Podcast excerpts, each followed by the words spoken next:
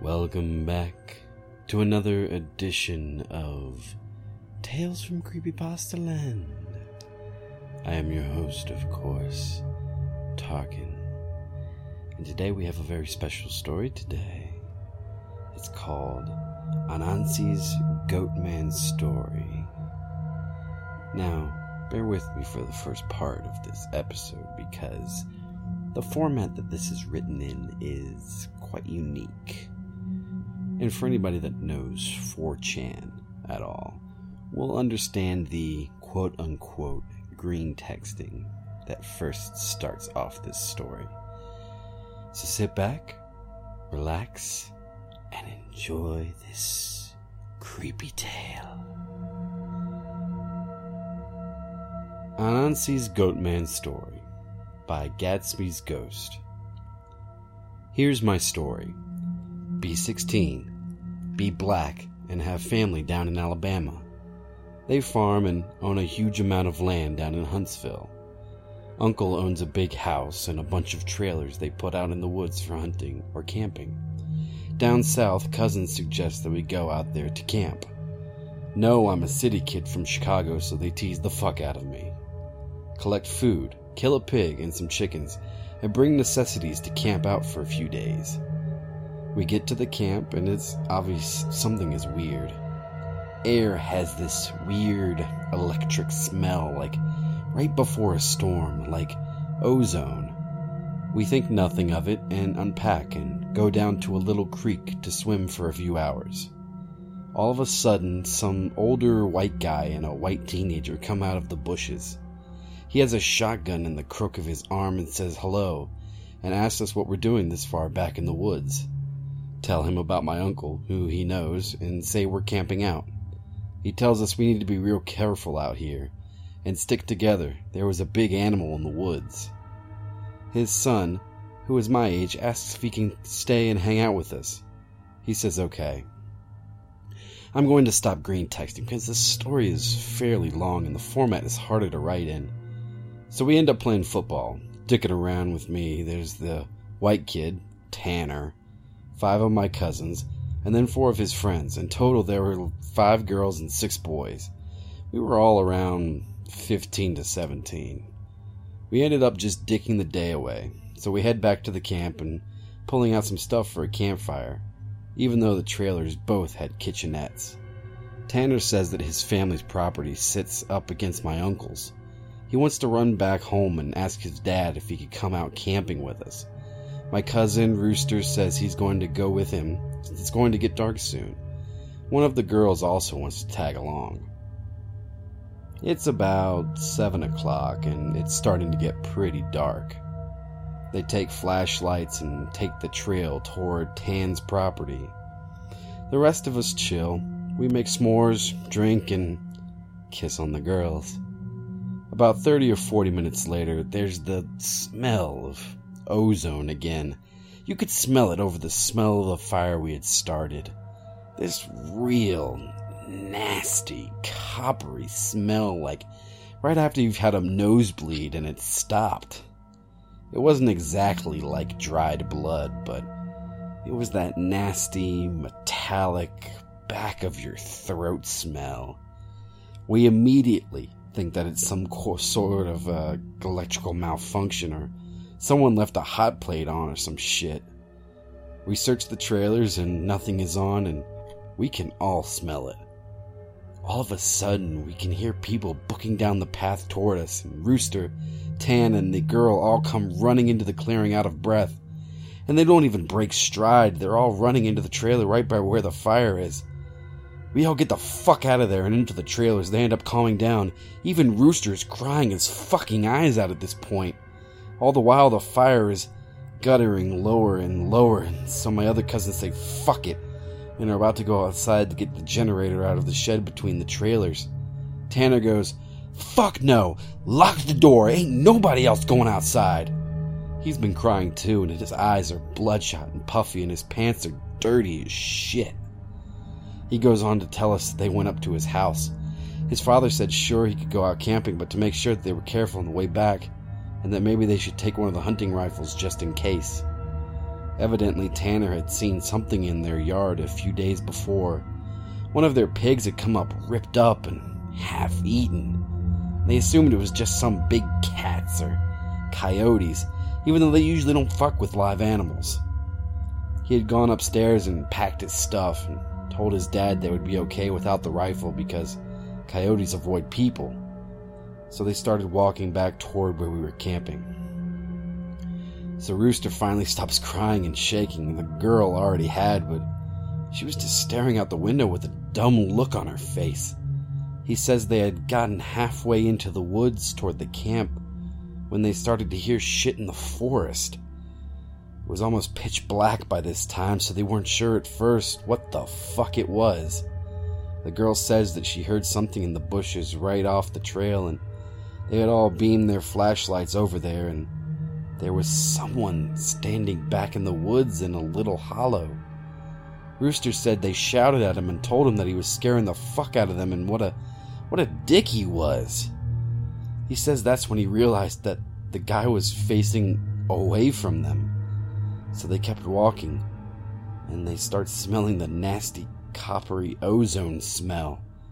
They say that they look off into the forest on the opposite side, and it's a dude standing in the forest, backwards, slightly closer to the path.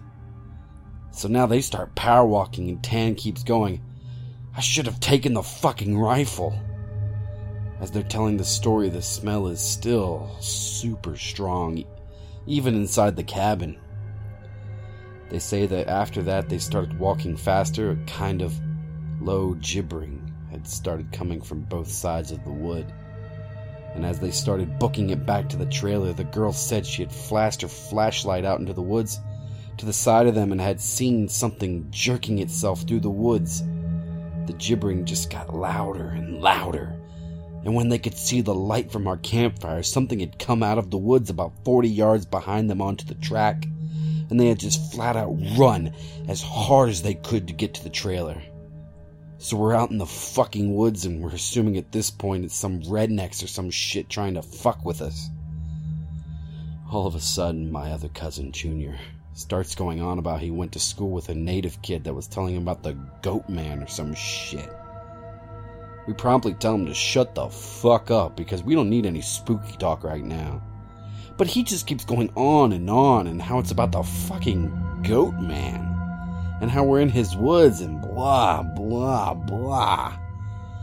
Now, at the time, I had never heard of this goat man or any of that, but then a couple years ago, the year before I graduated from college, I had a menom for a roommate and I ended up asking him about it. And to sum it up, it's basically a fucking man with the head of a goat and he can shapeshift and he gets among groups of people to terrorize them. It's also supposed to be kind of like the Wendigo. And it's bad mojo to even talk about it, and even worse if you see it. Keep in mind, I didn't know this back when I was 16. So my cousin is going, The goat man's going to get in and fucking get us. The girls are all terrified, and my cousins are all fucking trying to figure out if it's just some hillbillies or if it's some animal. So all of a sudden, the smell just goes away. Like to this day, I haven't even experienced anything like it. Like usually, smells fade away or lessen. It just literally was there for one second and then not the next second. So it's after an hour, making it around 9 or 10. We stop shitting bricks enough to go back outside and stroke the fire again. We figure it was just some assholes trying to fuck with us. So we don't go back home, because we think if we do, they'll chase us through the woods or some crazy shit. Nothing else weird happens that night, and we stay another night. And for the main part of the night, nothing happens.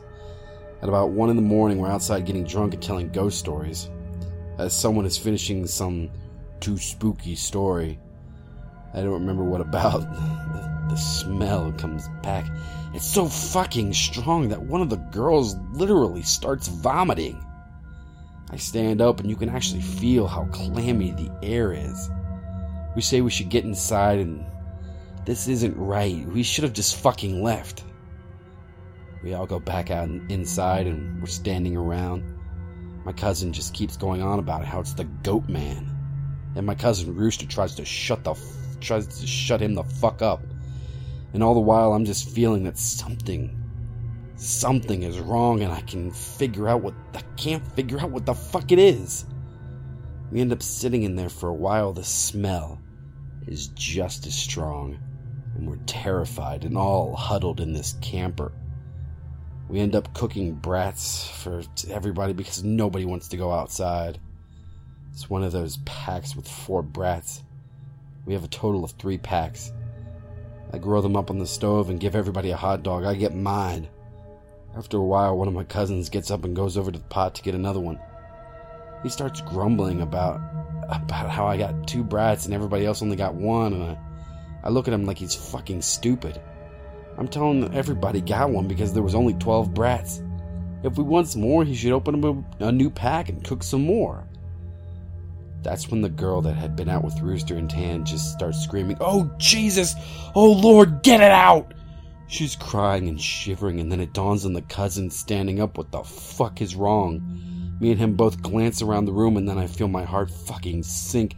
I run the fuck out of the cabin, and the girl runs out with us. The trailer door is banging against the side of the trailer as everybody books out of the cabin. One of my cousin's friends asks us, What the fuck is wrong? I start counting us. There's only 11 now. I shit you not, my cousin verified. There had been 12 people in the cabin, but being that everybody didn't really know each other well, nobody had really noticed the whole fucking time that there was an extra person. And then I realized earlier that I kind of noticed something was off. You know how when you're just dicking around and having a good time that you don't sweat the smallest shit? And you don't always keep track of certain stuff, I'm dead sure that someone else had been in the trailer with us and that they had been there for at least a fucking day, eating with us. What makes it worse is I, I could figure out which one because I don't think anyone ever actually interacted with the other person, the goat man. The girl kept praying to Jesus, and we're all sitting outside. Eventually, we get a big ass sticks and go back in the cabin, but there's there's nobody in there. We count again, and there's 11 people. We go back into the trailer and lock the door. We explain what the fuck happened. And the girl says that she realized too that when he was about to say something, the door person sitting next to her had grabbed her leg hard and leaned over toward her and said something she couldn't understand. So we are pretty much scared as fuck, and we huddle together and I fall asleep. When I wake up, the sun is just coming up and half the people are asleep and the other half are packing our shit up. We all want to walk back home, but like four people want to stay until the sun is all the way up. And some people think that we're just fucking around and still want to stay at the trailers. I just want to get the fuck out of the woods. The girl's name was Kira, the one that the goat man had touched. Anyway, I asked her if she really thinks it was something bad and she says she just doesn't want to go home and she doesn't want to be out in the woods alone for another night. So we decide to split up. The four that want to go can go, but I have to stay because I have the keys to the cabin it's my uncle's and I have to lock up. I'm super pissed at this point because I feel like people aren't taking this shit seriously. And I definitely didn't want to be out in the woods for another night. I spend the rest of the day trying to convince the rest of the people, now four girls and four guys, to get the fuck out of Dodge. Tanner leaves with him to go get a rifle and says he's going to be back. So there are just seven of us left by 4 p.m. At around 5 p.m., he hasn't made it back yet, and we're getting really fucking antsy. And the only reason I stopped begging them to go back was because he went to get he went to get a gun. It's about 5:30 p.m. or so when the one cousin that did stay says that the girl Kira is outside. We all look outside and sure enough, she's standing by the fire pit with her back to the cabin. I'm thinking to myself, if she was so fucking scared, why the hell would she come back? And then I get this nasty feeling in my gut. Keep in mind, the whole time the coppery smell has been gone. Now I realize I can smell just a twinge of it. I say this to the rest of them and everybody. And these are the people that wanted to stay in the fucking woods after we heard the goddamn goat man was in our midst. is laughing at me and asking if I set this up to scare them. I'm looking at them like I'm not fucking bullshitting with you all right now. I asked them why the fuck would I play like that? So one of the girls goes outside to get Kira. She gets halfway to her and stops cold. Kira starts heaving. I don't know how the fuck to describe it. Sort of like if someone with their back turned was laughing without actually making a sound. It was this fact that made me realize there was not a fucking sound in the whole woods. It was dead silent. This was like late in September. So it was still fairly hot at the time, but it was super chilly some days too. And you can usually hear big ass geese honking or some kind of birds or squirrels chit chatting. So I step out the door and tell her to come back in the fucking trailer right goddamn now. She picks up into the tr- she backs up into the trailer and we lock the fucking door. We pull down all the shades except one and we put a guy in there in there in the chair to watch her. She stands there for another 20 minutes or so. The guy turns to say that she's still there. And there's a huge fucking bang at the door. We all jump the fuck up and scramble around the living room of the trailer. The banging is super fucking loud. So now my cousin is holding one of the girls, and the other two are kind of giggling with nervous laughter, and me and the other two guys are shitting bricks. Then we hear Tan. He's screaming, Let me the fuck in! Stop fucking playing! So we go over to the door and open it, and he stumbles in with a rifle. There's nobody else outside. Evidently, he had walked up to the campsite. Nothing weird happened in the forest, but he had seen a girl. Mind you, he said it was not Kira standing there. When he gotten to the edge of the clearing, she had turned toward him with a slack jawed look and just stared him down, slowly tracking him as he was walking around the outside of the clearing towards the camp. He says it wasn't until he was almost halfway to the trail he had realized that she was getting closer to him. She had started off by the fire without him even seeing her move. She had been turning, inching closer. He said he just ran the rest of the way back to the cabin thinking it would open, and when he got to the door and it was locked, he turned and went about half the distance to the door. He looks around the room and then gets super pale. He pulls me to the side and whispers in my ear, You know there are only seven of us in here, right? I get that feeling where your stomach drops to your nuts. It had been back inside the trailer while we were sorting out who was going where. And then when we all went outside to talk earlier in the day, it had just slipped right back in. We looked out the window and there was nobody out there. So we recount everyone and then basically I go over and ask everyone how many people were here earlier. And everybody says eight. I say, well, how many are here now? They all do the count and then realize there are only now seven people in the cabin. So Tan had brought back a couple boxes of ammo and his rifle, and he told his dad there was some kind of ammo in the forest because he didn't think his dad would believe him if he said it was the goat man. He says that his cousin is supposed to be coming back down in a few hours, and then in the morning we can all go back to his place and his cousin will drive us home.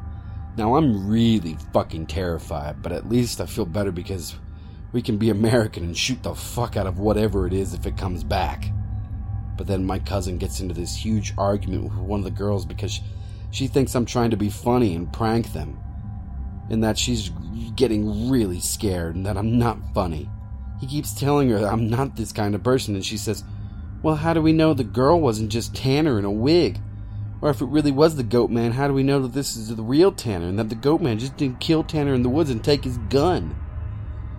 So we fucking get into a huge argument about this where me and Tanner, like, we could seriously be in danger because at the very least, someone has been sneaking themselves into our fucking trailer without us knowing and mingling with us, and at worst, something bad is in the forest fucking with us. One of the girls is crying and saying she wants to go home right now. And we're trying to tell her we shouldn't because none of us are walking through the woods in the middle of the night. At this point, the sun is starting to go down and it's getting a little cloudy out. We eat something and turn on the radio for a while, but we can't really get a station out there with anything decent, so we turn it off at about the time that Tan's cousin shows up. He was like 19, I think. At this point, the sun is just barely over the horizon, and he has one of those heavy duty lantern flashlights and another rifle. He walks up to the trailer and we whisper to Tan, asking if he's sure that his cousin's Sure, that's his cousin, and he says yes.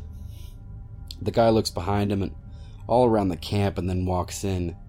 He kind of glances at all of us and looks a little confused. He says, Where's your other little buddy at? I figured she would meet me up at the cabin. Is she a little slow or something? He also asked whether we had been cooking blood in the cabin because it smelled like blood and hot pans all the way up the trail. We all like, fucking nope. But we asked him what the fuck he's talking about with the girl he saw. He had come down the same trail Tan had been using and he had come up on one of you's guy's buddies, standing in the middle of the trail looking at him slack jawed. He had asked her a bunch of questions, but all she did was just look at him. Then she smiled at him and said he kept walking. She couldn't seem to keep up with him, and he kept lagging a little behind him. He said if he asked her if she was hurt or something, and if she needed any help, but she had continued to stare. Eventually, he had been walking and turned around a bend in the trail, but when he turned around and went back to see if she was okay, the trail was empty. He'd assumed she had taken some shortcut through the woods to our trailer. We tell him the whole story of what's been going on. I half expected him to say we were full of shit, but he just listened and then sat down on the couches in the living room. Tanner's cousin gets back to the girl. He says, when she had kept trying to lag behind him, it was kind of weirded him the fuck out. So he tried to keep her in front of him, but no matter how slow he walked, she was always lagging a little behind.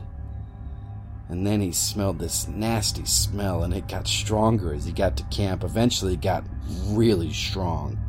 She had some something really low that he didn't catch, and when he had turned around, she had been right the fuck up on him, and he stepped back from her. It was at this point he asked her if she was okay, and if she wasn't, him to carry her back the rest of the way, and she just kept staring. He said he reached out for her as if to grab her on the shoulder, but he must have misjudged the distance because she was off to the side of where he had put his hand like she had moved while he was looking dead at her.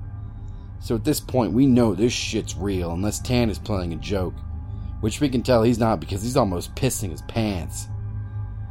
So they load up their rifles, we eat some more, and we just kind of sit around until 11. To this fucking day, every time I think about this, I really pray to God that it's some huge prank that my cousins played on me and just never revealed so I would shit for the rest of the li- my life. At around 11, the stink of copper turns into an actual nasty, gross, blood like smell, like cooking blood and singed hair. Tan and his cousin Reese get the fuck up instantly and grab the rifles. There's like a half knocking, half clawing at the door, and I shit you not there's this voice, and it sounds like when you see those YouTube cats and dogs whose owners teach them how to talk, and it says in this halting, weirdly toned voice, Let me in the fucking stop fucking playing. Made my fucking nuts creep up against my body, and one of the girls just starts crying and calling on Jesus. It was so fucking obviously not a person talking. It didn't have the right cadence. That's some shit that I never realized until that moment. But all people have a certain cadence when they talk. No matter what language, all people have a certain kind of rhythm to talking. This shit didn't have any kind of cadence or rhythm. One of those YouTube cats that's what the fuck it sounded like outside the door.